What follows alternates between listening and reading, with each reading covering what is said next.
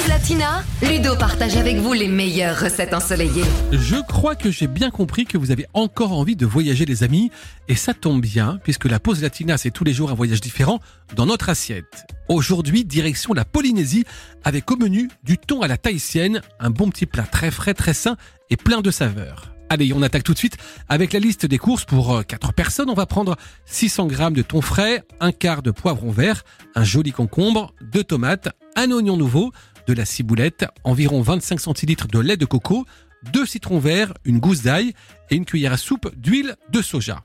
Pour commencer, vous allez nettoyer soigneusement le poisson. Vous enlevez la peau et les arêtes, ainsi que les parties un petit peu noires ou grasses. Vous coupez le poisson en petits cubes et vous les trempez dans de l'eau salée avec la gousse d'ail.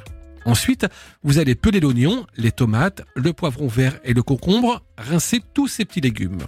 Vous les coupez également en petits cubes et vous les salez. Vous pouvez aussi ajouter une petite pincée de gingembre en poudre. Vous égouttez maintenant votre poisson. Et puis, une fois que les morceaux de poisson sont égouttés, vous allez le mettre dans un grand saladier, ajouter le jus de citron, salé, poivré, et rajouter les légumes égouttés.